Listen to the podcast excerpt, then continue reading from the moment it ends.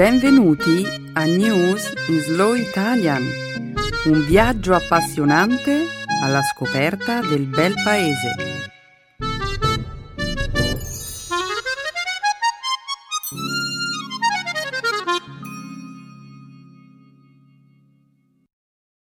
Oggi è giovedì 29 ottobre 2015. Benvenuti a una nuova puntata di News in Slow Italian. Ciao Benedetta e un saluto a tutti i nostri ascoltatori. Nella prima parte del nostro programma parleremo della nave militare americana avvistata al largo delle contestate isole cinesi.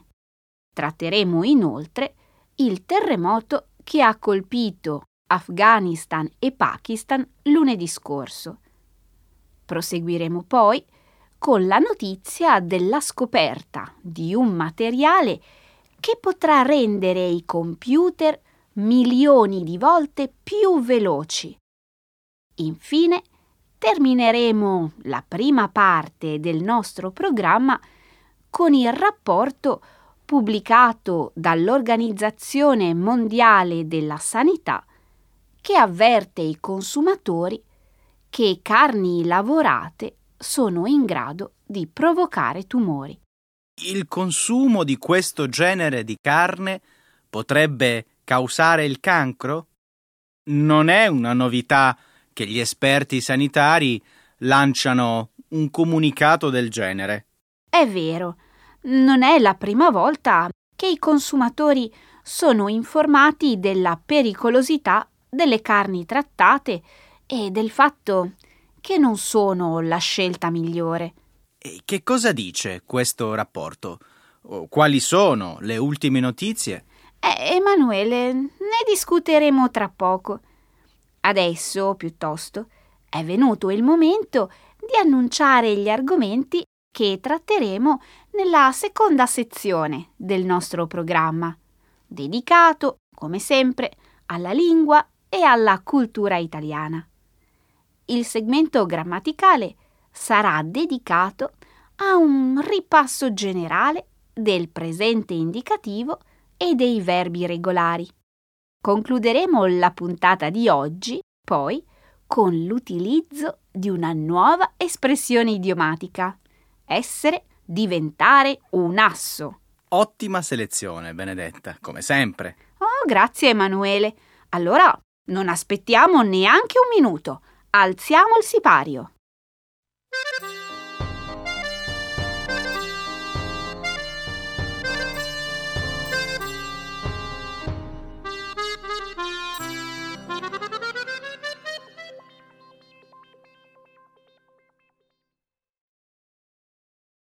Nave da guerra americana avvistata al largo delle contestate isole artificiali cinesi. Martedì mattina il cacciatorpediniere statunitense USS Lassen si è avvicinato a 12 miglia marine dalle contestate isole artificiali nel mare cinese meridionale, violando così il tratto di mare in cui la Cina rivendica la propria sovranità. L'episodio è accaduto nei pressi degli atolli di Subi e Miskiev, nelle isole Spratly. La nave da guerra, tuttavia, ha oltrepassato l'area senza alcun incidente. Le barriere coralline, un tempo sommerse, sono state trasformate in isole con un mastodontico progetto di costruzione iniziato alla fine del 2013.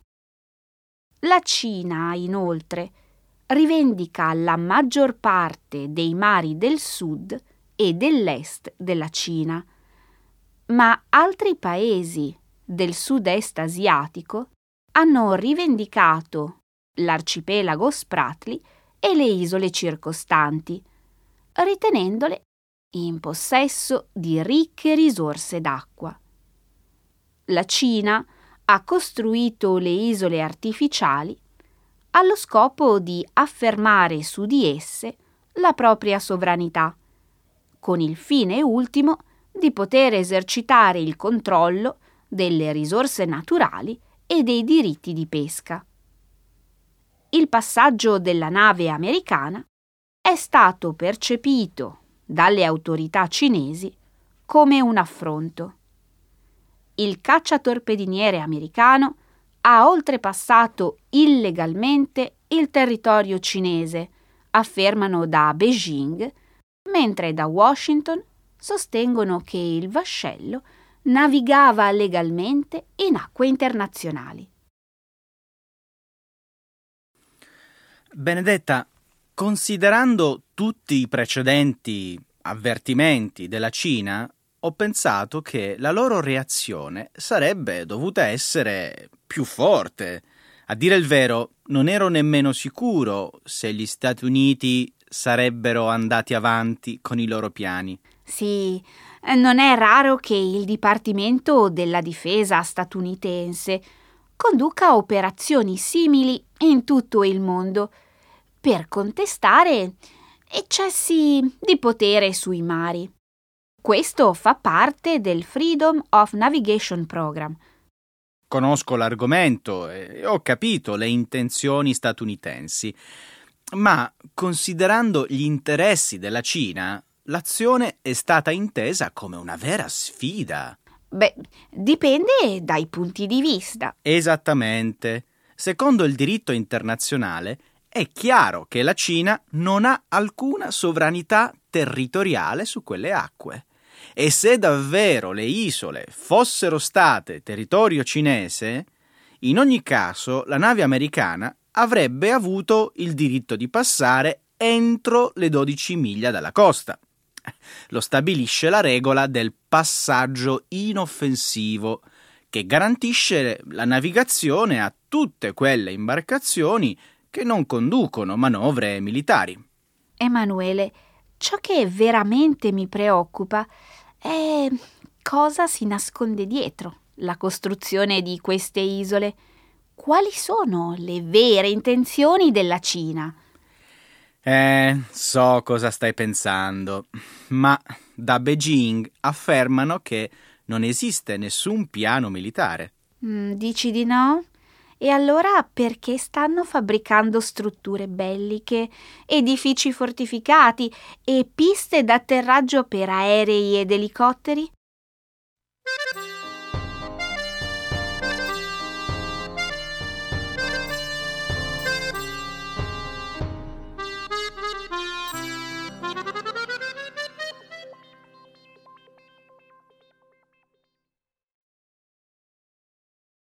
Forte terremoto colpisce Afghanistan e Pakistan.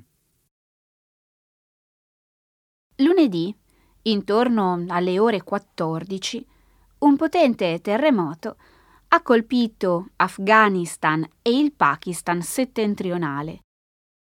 L'epicentro è stato registrato nella regione Hindu Kush dell'Afghanistan, nella provincia del Badakhshan a circa 256 km a nord-est della capitale Kabul. La scossa è stata avvertita oltre i confini del Tagikistan, della Cina e parti del nord dell'India. Secondo il US Geological Survey, il terremoto, di magnitudo stimata a 7,5 gradi della scala Richter, è durato per un massimo di 45 secondi e ha provocato blackout elettrici e danneggiato gli edifici di una regione molto vasta. I funzionari sostengono che in Pakistan più di 1600 persone sono rimaste ferite e che le case distrutte ammontano a 4.000. Secondo una dichiarazione dall'ufficio del presidente Ashraf Ghani, la situazione in Afghanistan è devastante, con 7.600 abitazioni rase al suolo e i militari che hanno avuto l'ordine di tenersi pronti a prestare soccorso. È accertato che nei due paesi 360 persone hanno già perso la vita e i vari funzionari hanno affermato che la cifra continuerà a salire. Il numero sicuramente aumenterà, in particolare in Afghanistan, dove molte persone sono rimaste intrappolate sotto cumuli di macerie. Eh, Benedetta, il vero problema in questo momento è raggiungere quelle zone remote e montuose. Il terremoto ha danneggiato le vie d'accesso e la comunicazione è scarsa. Le frane, che spesso colpiscono i pendii di quelle regioni, poi eh, possono rappresentare un vero problema per i soccorritori. E la minaccia rappresentata dai combattenti talebani? Sono sicura che sia questa una delle principali preoccupazioni. La buona notizia è che anche i ribelli talebani eh, si sono impegnati a prestare soccorso e ciò ha dato coraggio ai vari operatori umanitari a partire verso quelle regioni. Mi fa piacere sentirlo. Queste persone vivono in villaggi isolati e hanno un disperato bisogno di cibo e cure mediche. Ma soprattutto tende e coperte. La mia preoccupazione principale è il tempo. Alcune zone sono state colpite da forti piogge e neve negli ultimi giorni. Eh, migliaia di persone hanno passato la notte all'aperto sotto temperature gelide, terrorizzati di tornare in casa per paura di eventuali scosse d'assestamento. Sembra che in questo momento gli elicotteri siano il modo migliore e forse anche l'unico in grado di trasportare i rifornimenti alle comunità colpite dal sisma.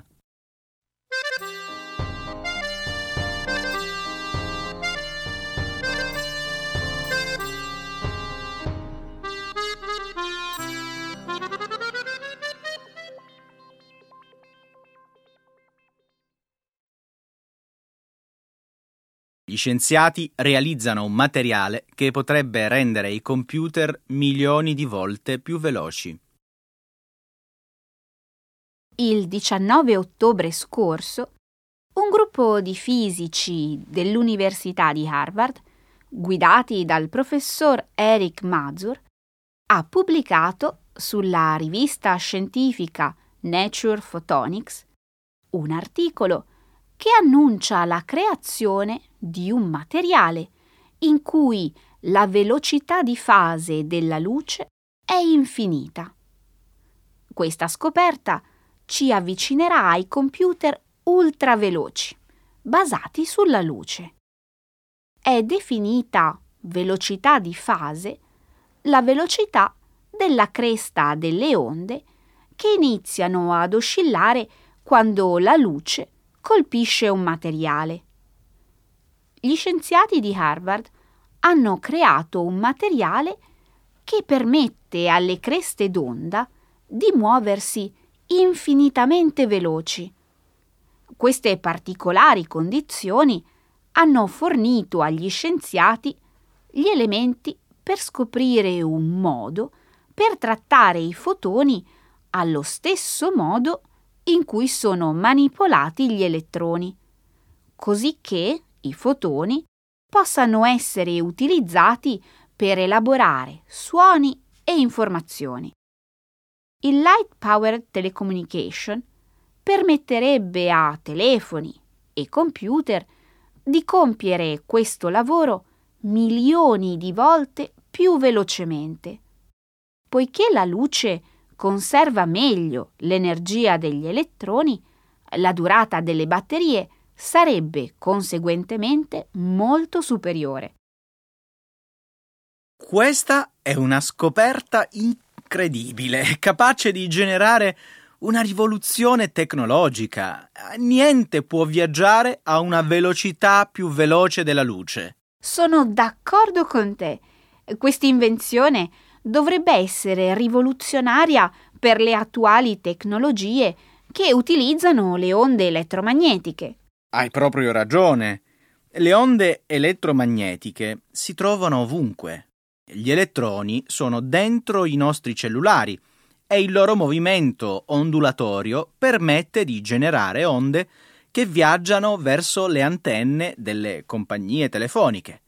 Una volta raggiunti altri elettroni, questi inizieranno a muoversi su e giù, creando l'onda che sarà rilevata, trasformata in segnali elettrici e poi tramutata in segnale audio. È dunque grazie agli elettroni che possiamo parlare al telefono. Mm, e cosa succederà quando gli elettroni verranno sostituiti dalle tecnologie che utilizzano le particelle di luce? Esattamente non lo so.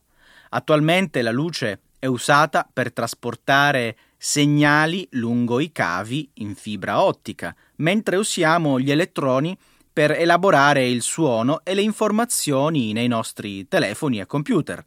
Facciamo questo perché i fotoni sono difficilmente manipolabili, mentre gli elettroni possono essere trattati in modo relativamente più semplice. Oh, sembra fantascienza.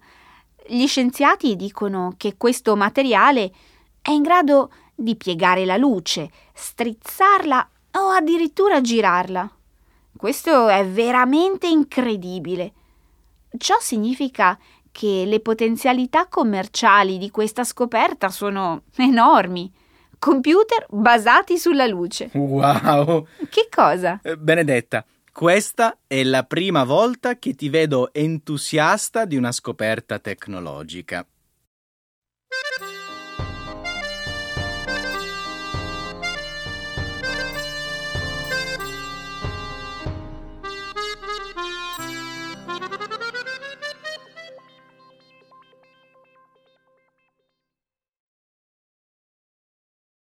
L'Organizzazione Mondiale della Sanità mette in guardia dalle carni lavorate. L'Organizzazione Mondiale della Sanità ha pubblicato lunedì scorso un rapporto in cui viene detto che le carni lavorate possono generare il cancro. Un comitato internazionale di esperti ha precisato che mangiarne 50 grammi al giorno aumenta la probabilità di contrarre il tumore al colon del 18%.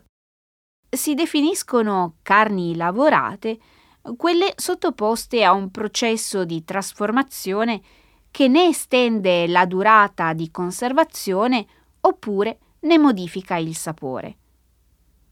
I metodi comunemente utilizzati sono l'affumicamento, l'essiccazione, l'aggiunta di sale oppure di conservanti.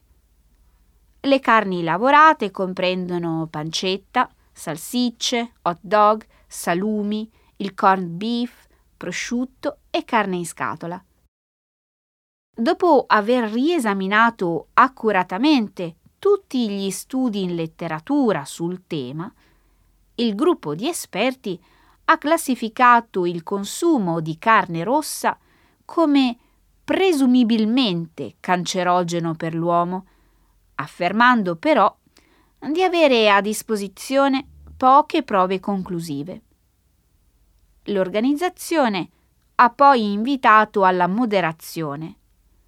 La carne rossa è un'importante fonte di ferro, zinco e vitamina B12 e perciò i benefici per la salute sono innegabili. Le conclusioni del comitato sono state accolte con notevole ostilità da parte dell'industria della carne, mentre alcuni gruppi ambientalisti hanno già chiesto etichette d'avvertimento sulle carni in vendita. Pancetta, salame, prosciutto. Ah, ah, ma adesso tutto ciò che amo diventa proibito? Ma no, Emanuele, niente è vietato. Nessuno dice che non potrai più mangiare queste carni, ma piuttosto che questa potrebbe essere una buona occasione eh, per ripensare alla nostra dieta. ridurre piuttosto che rinunciare totalmente alle carni rosse e lavorate. Questo posso farlo senza alcun problema. Gli esperti, però, inseriscono le carni lavorate nella stessa categoria del plutonio e dell'alcol. Dai, l'elenco serve a catalogare sostanze e alimenti che provocano il cancro. Tuttavia, ciò non significa che siano ugualmente pericolose. Per fare un esempio, un panino alla pancetta non è così pericoloso come il tabacco. Eh, questo è ovvio. Non credo che mangiare occasionalmente un panino al prosciutto sia così dannoso per la mia salute. Emanuele, avere una dieta sana non significa abbandonare la carne, ma piuttosto cibarsi di tutto con moderazione. È necessario infatti includere fibre, frutta e verdura. E come facciamo a sapere se le verdure sono sicure? Eh, che dire di ortaggi e frutta contaminati da pesticidi? Emanuele, è più sicuro mangiare verdure che la carne. Mm, davvero? Allora, ascolta bene. L'Environmental Working Group, AWG, un'organizzazione senza scopo di lucro, ha pubblicato l'elenco di frutta e verdure più contaminate dall'inizio di quest'anno. E? Eh, per il quinto anno di fila, le mele, le mele sono state classificate le più contaminate.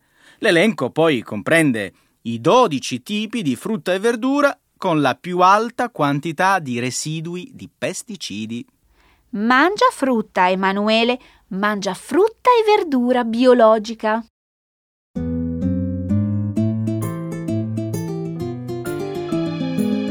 Adesso la grammatica.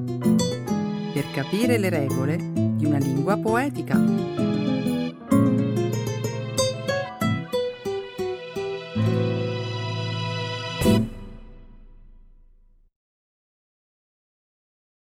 Present indicative of irregular verbs.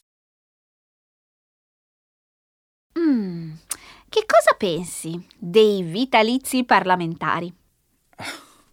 Hai intenzione di rovinarmi la giornata? Eh, così sto male. Scusami, ma questo è un argomento che riesce sempre mm, a irritarmi. Ottimo, mi piace coinvolgerti in discussioni appassionate. Però, prima di iniziare, credo che dovremmo fare una premessa. Ah, la faccio io. I vitalizi sono dei compensi monetari che i rappresentanti di Camera e Senato percepiscono a vita dopo aver raggiunto alcuni requisiti e una certa anzianità di servizio. Si tratta dunque di parlamentari in pensione. È esatto. In altre parole, il vitalizio è il compenso che si riceve per l'attività svolta in Parlamento. Va bene. Penso che il concetto sia abbastanza chiaro. Adesso dimmi, secondo te, che cos'è che fa tanto arrabbiare gli italiani? I vitalizi sono dei privilegi, vere e proprie rendite, il cui ammontare è sempre più distante dalle pensioni della gente comune. Ti rivelo una curiosità. Lo sapevi che ci sono politici che percepiscono una rendita dopo aver svolto soltanto un giorno di presenza in Parlamento? Ma che assurdità! E sai quanto percepiscono in media? A seconda dell'anzianità di servizio, le cifre oscillano dai 2.700 ai 7.200 euro al mese. Eh, loro sì che stanno bene. Niente di nuovo sotto il sole, comunque. Adesso ti rivelo quanto costa ai contribuenti italiani il mantenimento delle pensioni d'oro degli ex parlamentari. Sei pronto ad ascoltare? Soltanto un attimo. Lasciami allacciare le cinture di sicurezza. Ho paura che un impeto di rabbia mi faccia cadere dalla sedia. Ok, adesso sono pronto. 230 milioni di euro all'anno. Ma te lo saresti mai immaginato? Scioccante. Eh, vuoi sapere cos'è che mi irrita? Il fatto che alcuni onorevoli in pensione ricevano una somma anche 15 volte superiore ai contributi da loro versati. Hai un esempio? Ho letto il caso clamoroso di un politico che, dopo aver versato 60.000 euro di contributi, pari a 4 anni di versamenti, ne aveva ricevuti 900.000. Ti sembra corretto? No. Una proporzione del genere naturalmente non si applica ai cittadini comuni. Ovviamente no. Per loro vale il normale metodo contributivo. Giunto all'età pensionabile, il contribuente incassa una somma calcolata sulla base di quanto ha versato durante la sua vita lavorativa. Eppure, il principio su cui si fondano i vitalizi non è del tutto errato. In che senso? Chi si avvicinava alla politica doveva abbandonare il proprio lavoro e soprattutto doveva essere immune da qualsiasi condizionamento economico. Dunque, incorruttibile. Sì, per queste ragioni il legislatore nel dopoguerra ha pensato che un'indennità sicura, percepita a fine carriera, potesse essere la soluzione ideale.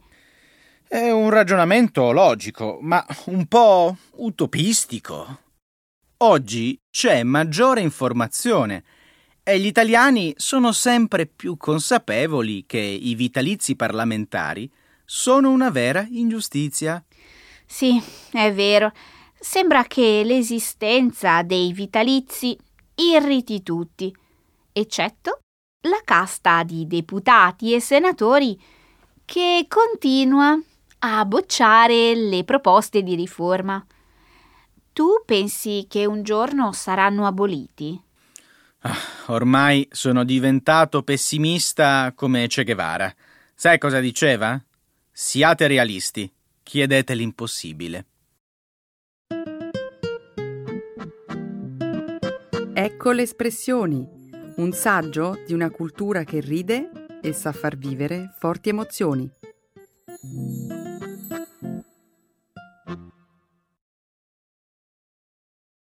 Essere, diventare un asso.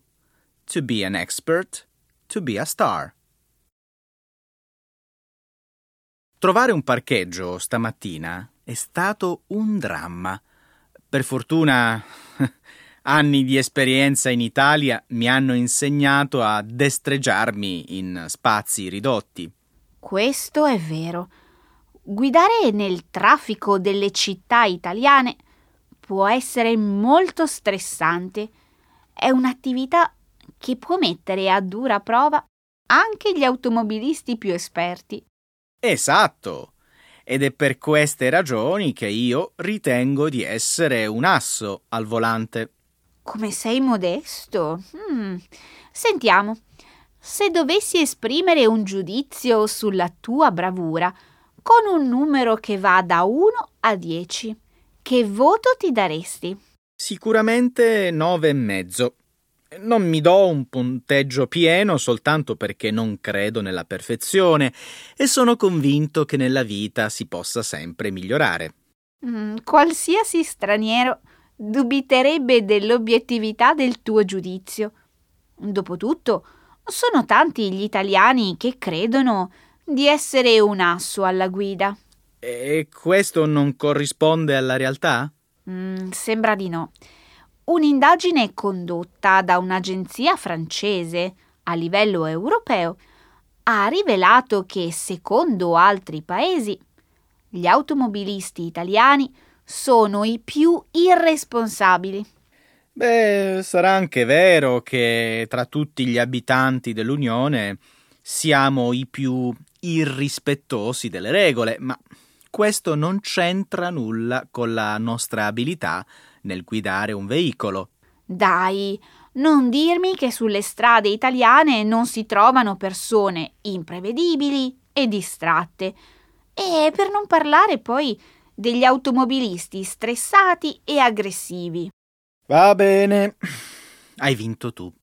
Forse gli italiani non sono degli assi alla guida, così come non sono molto propensi al rispetto assoluto delle regole. Esatto.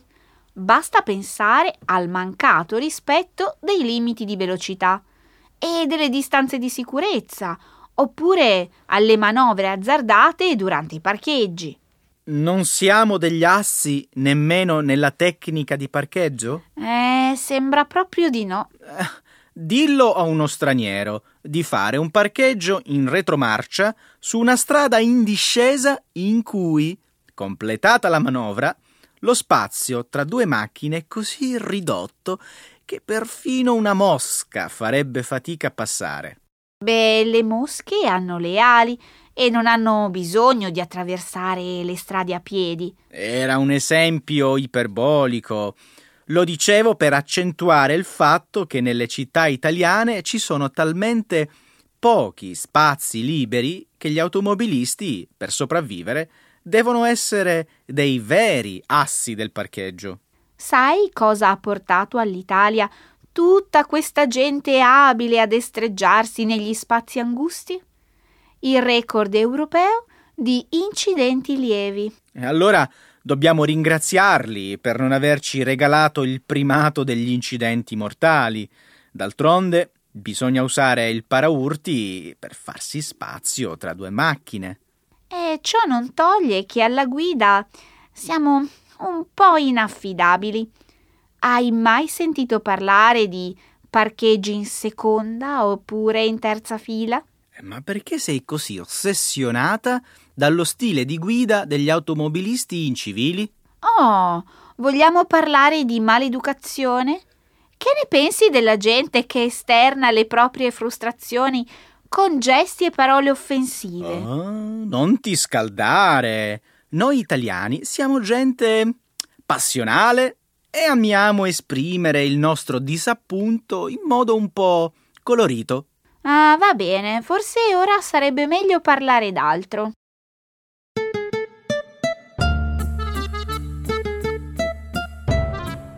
Ok, Emanuele, è tempo di salutare, direi. Sì, sarebbe meglio salutare i nostri migliaia, migliaia, migliaia di ascoltatori che ogni settimana ascoltano News in Slow Italian. Bene, Emanuele, auguriamogli buona settimana allora. Buona settimana a tutti, alla prossima, ciao! Ciao!